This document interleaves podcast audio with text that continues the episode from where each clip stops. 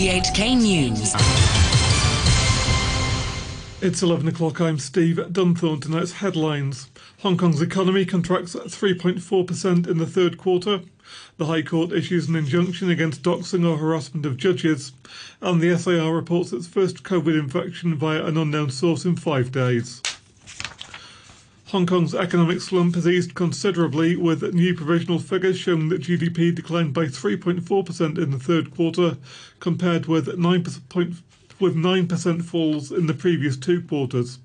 On a quarter to quarter basis, the economy actually grew 3%. Simon Lee is a senior lecturer at the Chinese University's Business School. It's much better than expected. Now, I think because uh, there are some resumptions of economic activities, but the original estimate was around negative six negative seven, so it's much better than expected. Um, people maybe get used to, to the COVID-19 environment. They try to resume as many of the business activities as they can. So now it can be uh, delivered through the electronic mean, and then uh, there may be some resumptions of uh, face-to-face activities due to the relaxations of the restrictions made by the government. The High Court has granted an injunction banning the publication of personal information relating to judges and other judicial personnel, as well as their families. The move follows complaints against magistrates accused of bias towards anti government protesters. The Business and Professionals Alliance lawmaker Priscilla Leung says she agrees with the injunction, as many public figures have suffered so called doxing. Since last June, many of us who are public figures, uh, including legislators, policemen, government officials, as well as judicial personnel and their relatives, suffer from this kind of data doxing exercise. And it goes beyond feelings. In fact, it does impose the threat that one's safety is under threat. And I do think that law enforcement agencies as well as judicial officers shall be protected. However, the legal sector lawmaker Dennis Kwok urged officials to clearly explain the scope of the injunction.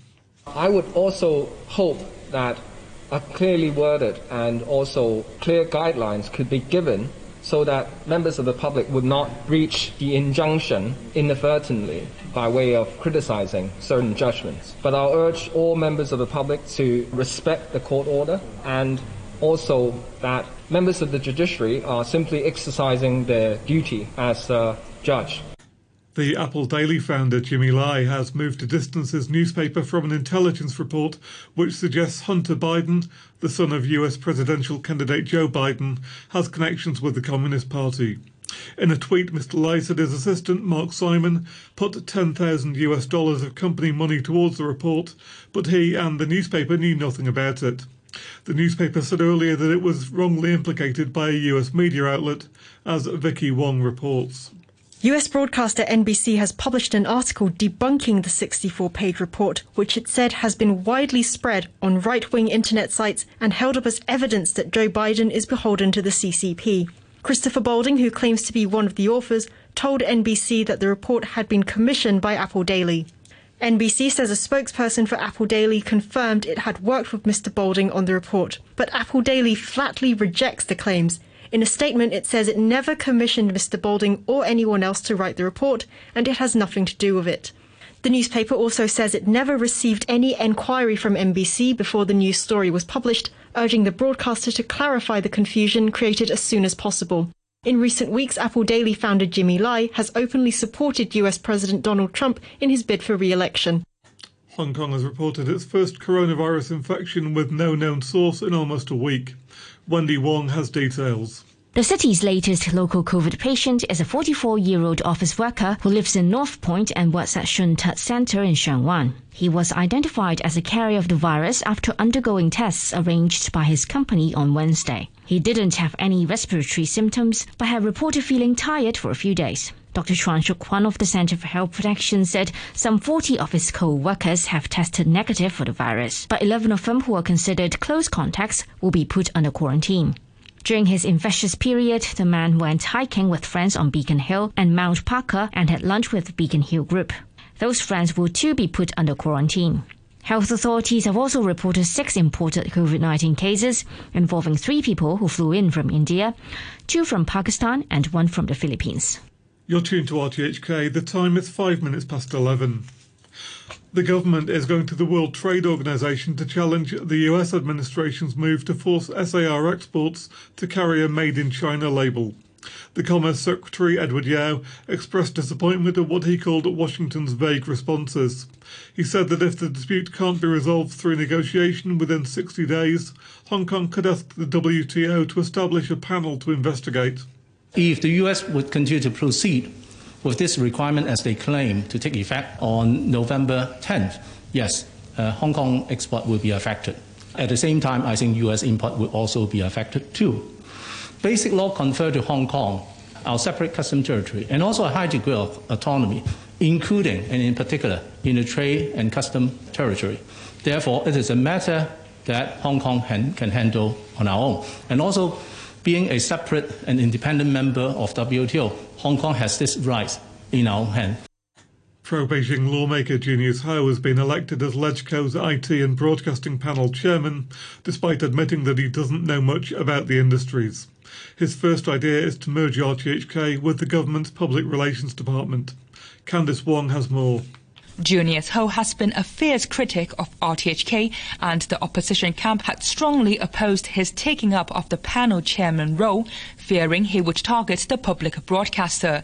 He has said in the past that RTHK should serve the government, and he also accuses the station of targeting him over claims he was involved in the violent gang rampage in Yuen Long last year. Even before the votes were cast in the panel election, he announced that he wanted lawmakers to discuss RTHK's future. He spoke through an interpreter. I'd like to add an item here that is how can we have um, the coordination between our RTHK and um, the Information Services Department. What is undesirable is that um, they come under two different bureaus. The Information Services Department serves as the government's public relations unit and also promotes the administration's policies with a view to projecting an accurate image of the city. Aside from Mr. Ho's stance on RTHK, pro-democracy legislators also questioned his suitability for the panel chairman position in general, as he has no experience and knowledge of the IT and broadcasting sectors. Mr. Ho admitted that he will have a steep learning curve, but pledged to learn more about the industries. He said everyone has room for improvement, even him.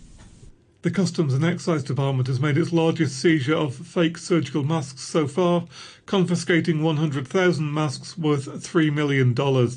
One man was arrested. RTHK's Wong Yin Ting has more.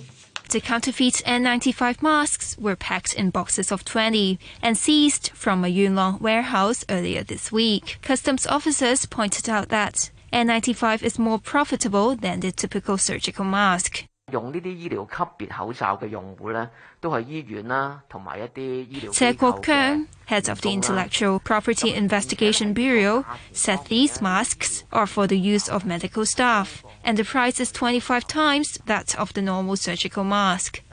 As part of their operation, customs officers also raided a trading company in San Po Kong on Wednesday and arrested its 71 year old owner. Authorities believe the counterfeit items are aimed for overseas sale, not locally, given the severity of the pandemic situation worldwide. They said the fake masks were not produced in Hong Kong, and they are still investigating where they came from. 如果正货口罩上边嘅文字编印呢，大家睇到呢系好清晰嘅。 Mr. Dare added that it's difficult to distinguish between genuine and fake masks because they are similar in color and size. But he said they have different thickness and words printed on the counterfeit items are blurry. The Customs and Excise Department said since late January, 80 people have been arrested for allegedly selling face masks and other antiseptic products that are not up to standard and violating the Trade Descriptions Ordinance. A Beijing official has dismissed speculation that China is moving away from its open door policy with its efforts to push the domestic economy. He says, in fact, the country will open up on a higher level. Wendy Wong reports. Han Wenxiu, the deputy director of the Office of the Central Economic and Financial Affairs Commission, says China is building a new development model. At a news conference wrapping up the fifth plenary session of the 19th CPC Central Committee, He said globalization of the economy is experiencing a setback in view of protectionism and unilateralism, as well as due to the impact of the pandemic. He said that under such circumstances, strengthening domestic consumption is beneficial to the development of the mainland's economy. But China will open up more and, on a higher level, allow foreign businesses to enter its market. Mr. Han said China will improve the business environment and attract foreign investment to create a win-win situation.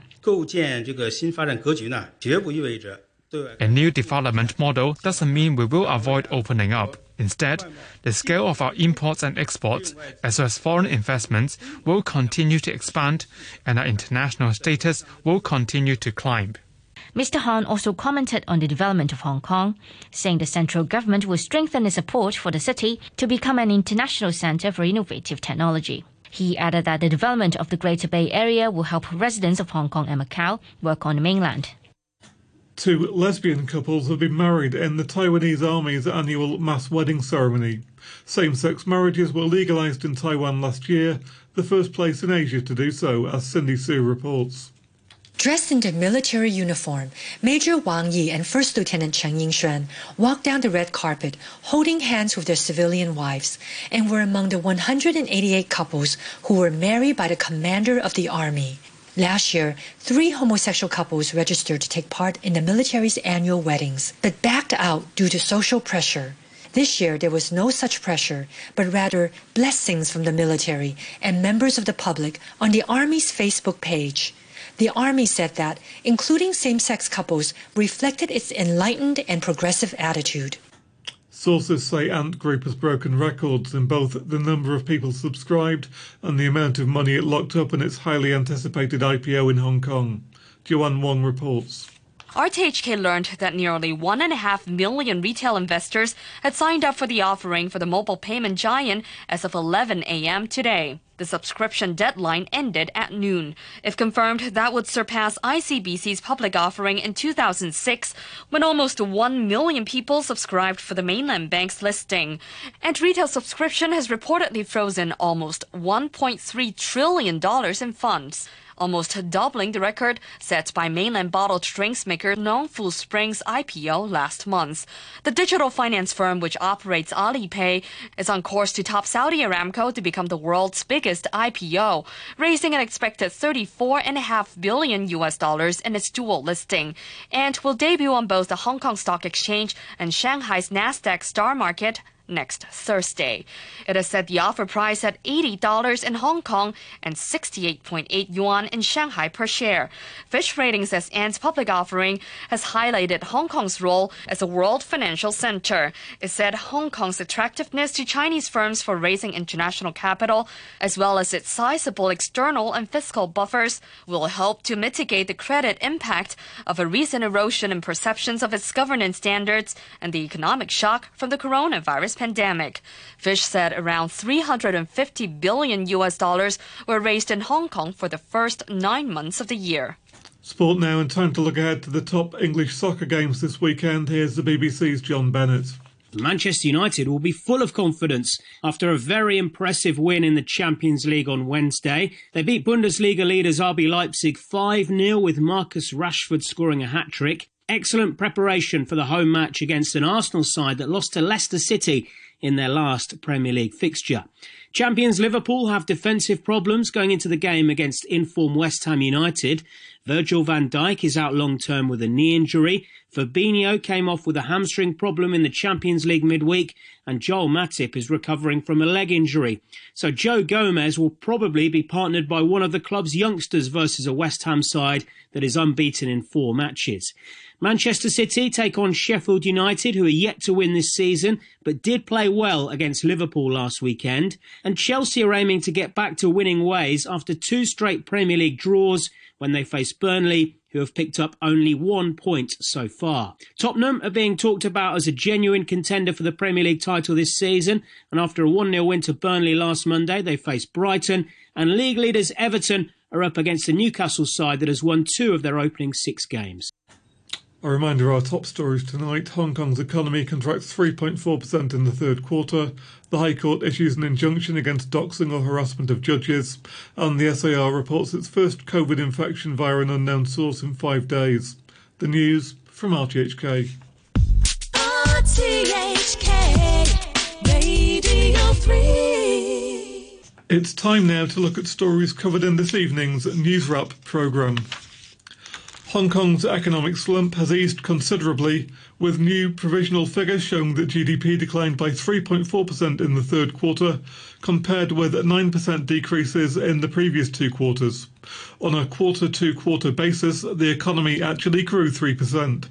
But while the government says the improvement is partly due to a gradual improvement in both domestic and external demand, bolstered by the mainland's economic recovery, the figure was also boosted by a low base of comparison. A spokesman noted that economic activity is still notably below pre recession levels, and exports of services continue to plummet as inbound tourism remains frozen. Annemarie Evans asked Simon Lee, a senior lecturer at the Chinese University's Business School, what he made of the figure. It's much better than expected. Now, I think because uh, there are some resumptions of economic activities, but the original estimate was around negative six to negative seven, so it's much better than expected. Um, people maybe get used to, to the so-called the COVID-19 uh, environment, they try to resume as many of the business activities as they can.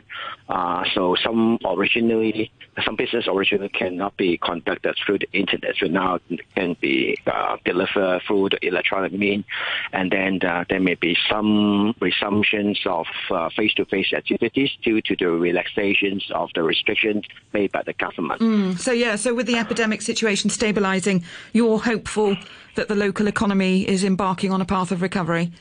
Yeah, but uh, I think eventually we'll reach the saturation point because it still depends on the reopening of the border.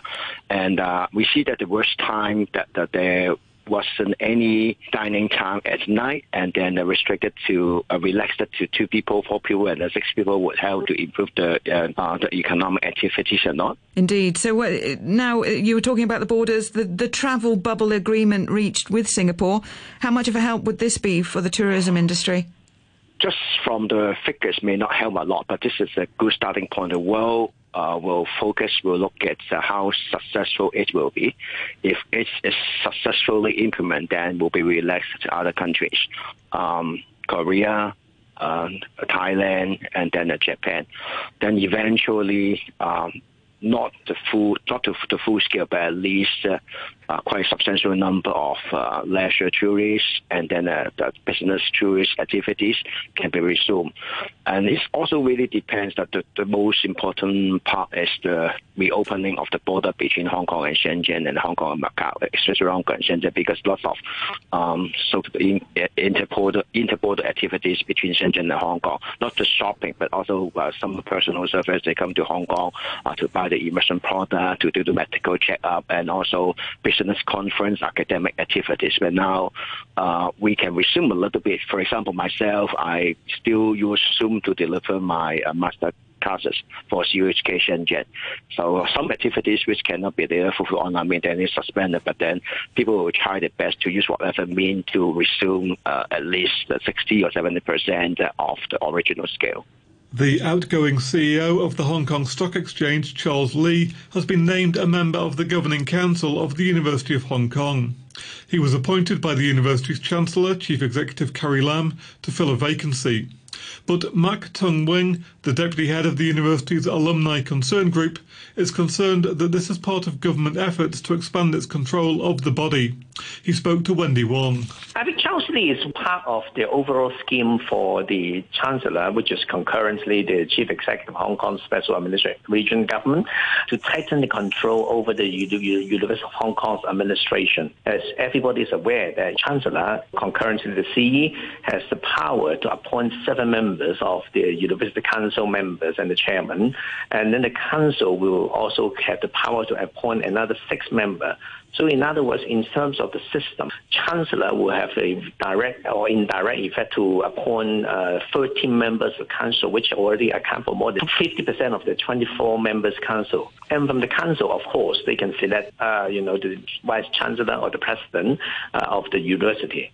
Now, if you put Charles Li as part of the scheme that he's now appointed to one of the members of the University Council, there is a widespread rumors that Charles Li may be the possible successor to Professor Li Kwok-cheung to become the uh, council chairman upon his expiry of the tenure by the end of December next year. From what I have just described, it's only part of the script whether he will be the chairman of the council technically will not alter the big picture. Does that mean you think it doesn't really matter who is appointed to the council as long as it's appointed by the government? The government will be able to exert its influence through these appointments? Of course, that's the case. I don't think it matters a lot whether Charles Li is a member or not, or whether he's a chairman. Whatever the one who is in the position, he or she must execute the policy of tightening control over the university administrations. Official figures show the US economy grew at its fastest ever pace in the third quarter of the year. GDP increased at a record annual rate of 33% after a severe dip in the previous months because of the coronavirus pandemic. President Trump was quick to seize on the figure, telling a campaign rally in Tampa, Florida, that it was proof of the success of his economic policies. We are doing great. Do You see the number today? 33.1 GDP the biggest in the history of our country by almost triple, right? Almost triple. Now it's uh, very much bigger than any GDP we've ever had. You have to go back to the 1950s, and then it's less than half. This is the greatest, number 33.1%. Mike Weeks asked the Voice of America's White House Bureau Chief Steve Herman if the third quarter growth figures are a major boost to Mr. Trump's re election hopes. Yes, it's something that he's touting. Uh, obviously, it is uh, an eye-popping number, but we have to put it in the context of remembering where the U.S. economy is coming from after that precipitous drop earlier in the year due to the coronavirus pandemic. So, uh, yes, the uh, the economy is uh, recovering, and uh, the president is taking credit for that. And he, of course, has been pushing for everything to reopen something the Democrats have been much more cautious about, uh, saying we're still in the midst of a coronavirus pandemic and that uh, cases are going up again in this country. Yeah, that, that new surge in the coronavirus pandemic, that's likely again, isn't it, to stymie the U.S. economic recovery? Well, it certainly uh, would if uh, we see the sort of um, shutdowns uh, that a lot of uh, governors uh, uh, do want to put into place. And uh, this is a real issue in the uh, in the election here because uh, Joe Biden, of course, taking a more cautious approach. You can see the difference uh, between the two campaigns themselves, where the president's been holding these large rallies with people packed together, not many people wearing masks, while Joe Biden has been doing these socially distanced drive-in rallies, been mocked by the president for having people sit in circles inside gymnasiums and uh, they've very much limited uh, their crowd size. And the president pointing to his crowd sizes, saying this is, is proof that he's doing much better and will win this election against Joe Biden. Well, both of them have been out campaigning in Florida. Does that mean the state is expected to again be crucial in determining a U.S. presidential race? Yeah, it's absolutely crucial. Um, it, it's possible uh, to uh, gather enough electoral votes uh, without Florida, but Florida makes it so much easier. And the other thing we're looking at right now is Texas is in play, uh, which is really amazing. Uh, but it shows you how much has changed in four years, not only with uh, Joe Biden being a very different candidate from Hillary Clinton, but also the fact that the demographics of Texas have changed. And uh, there's just so much early voting going on, uh, both at polling stations and with mail in ballots, uh, showing a, a, tremendous amount of enthusiasm for this election. Okay, well, what are the polls showing us in Florida and Texas then? It is very, very tight. What we're looking at now is essentially uh, we're within the margin of error on major polls. So I, I think you have to say that both states are a toss up for the Republicans to lose uh, Texas would be an absolute stunner. Florida could go either way. It would not be a surprise um, if uh, the Biden uh, campaign does not win Florida. They hope to be able to do a, a sort of a roll uh, through uh, the Midwestern states, including uh, Pennsylvania, Michigan, Wisconsin, Minnesota, also where things are state, but more leaning in Joe Biden's direction. So there is a path to victory uh, for Joe Biden uh, without winning Florida. But if the Democrats were to win Florida, it, it seems almost inconceivable that um, uh, the the Trump uh, campaign would be successful. We're going into outer space now to talk about the 20th anniversary of mankind being aboard the International Space Station, which is being marked next month. To coincide with that, a unique immersive four part television series has just premiered titled Space Explorers The ISS Experience. It's billed as the largest production ever filmed in space. Taking two years to make, it has the backing of NASA and was undertaken aboard the ISS following the lives of eight astronauts utilizing special 360 degree space cameras. First, let's have a listen to the trailer. We're more than just going to space for a dangerous trip like we used to. Now we live here. The sooner you can remap everything to be 3D. The BBC's Rahul Tandon spoke to one of the key producers, Paul Raphael, about the challenges of making the film. It's a long process for sure. I mean, there's the technical part, and there's also you know building a relationship with NASA and and, and getting an understanding on how uh, how to operate uh, in, in, collaboration with them and it's really a, a, a process that's been going on for close to four or five years now. But let's look at that technical part because, you know, you can't send a cameraman up into space, can you? I don't imagine NASA would be too happy with that. So, and the cameras themselves, I presume, would have to be specially designed to cope with with the temperatures and, and, all the other things up there in space. Absolutely. Yeah, so uh, you know, w- one of the advantages of, of shooting in in, uh, in virtual reality and in, in, 360 degrees is that you actually don't need that much camera movement. So uh, once once the camera is positioned, uh, we can we can just record and, and we get this this shot that gives the viewer the impression of actually being there and they can choose to look around uh, themselves in virtual reality. And what we can also do with this footage is if we want to for example make a two-dimensional version or, or traditional TV version uh, we can then create a virtual camera movement from this static 360 image. So those are some of the ways we we handle uh, being, you know, directors here on Earth with cameras uh, zooming around the planet. And and yes, indeed, the, the cameras themselves have been uh, heavily modified. I know that the astronauts, when they saw it, you talked about that immersive experience for the viewers. I mean, they were pretty impressed themselves, weren't they? Absolutely. I mean, th- this is the first time, and we've heard this many times, that uh, they're actually able to show people on Earth what it's like to be up there. And, and, this is amazing. This was really what we wanted to do with this project is, is not tell you about space uh, or, about this, the International Space Station. You know, we, we've all heard and seen countless uh, hours of content on that. We really wanted to, to, to bring you up there and, and spend some time with the astronauts and get a sense more not for what they're doing, although you certainly get to, to see that, but but what it actually is like to, to be in microgravity and to, to live on this giant hunk of metal that's careening around the planet. You're a big space fan. Like me, you like 2001 A Space Odyssey, the Stanley mm-hmm. Kubrick film. When you're sitting there watching this, what have you learned? What, what, what has stood out for you? This is the realization of a, a, dream that really started when I when I first saw 2001: A Space Odyssey uh, when I was a kid, and uh, you know it inspired me to be a filmmaker and and, and eventually work in immersive storytelling and in, in this case virtual reality.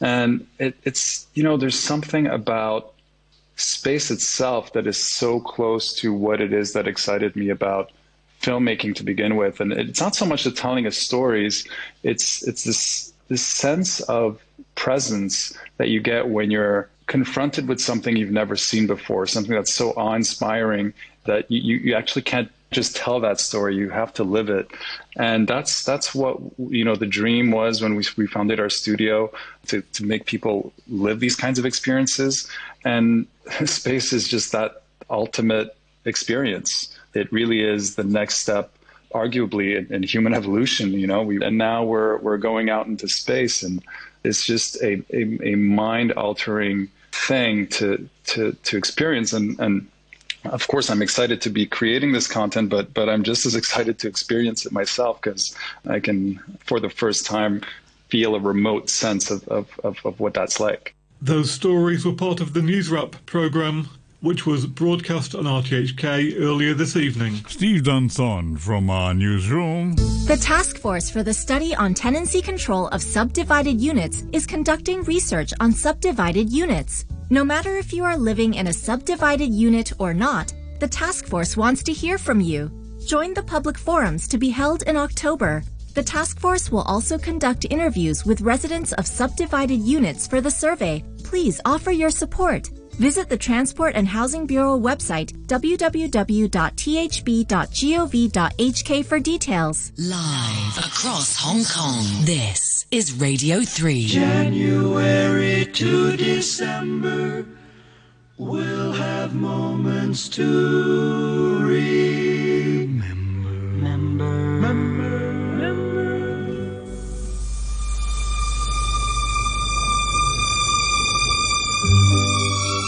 Some enchanted evening.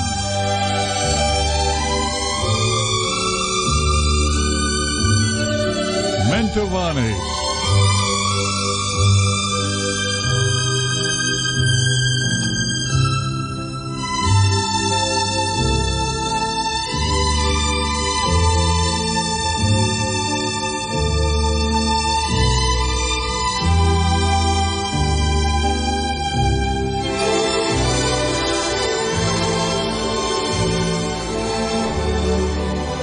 To dedicate this song to Doris Marquez, who's 96 today. From all your friends, Doris, because you've been such a wonderful lady, going doing charitable work for everybody around uh, the church.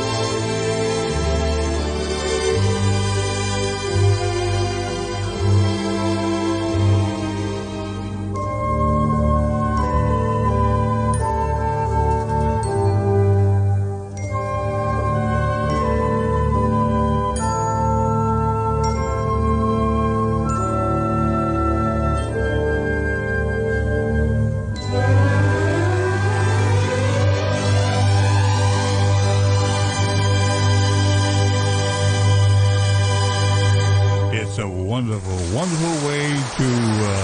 nostalgia. Some enchanted evening with Mantovani. Who else? It's now, let me see, 20, 26 minutes to midnight. The more I see you, the more I want. Somehow this feeling just grows and grows.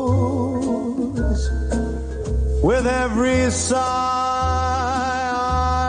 I become more mad about you, more lost without you. And so it goes. Can you imagine?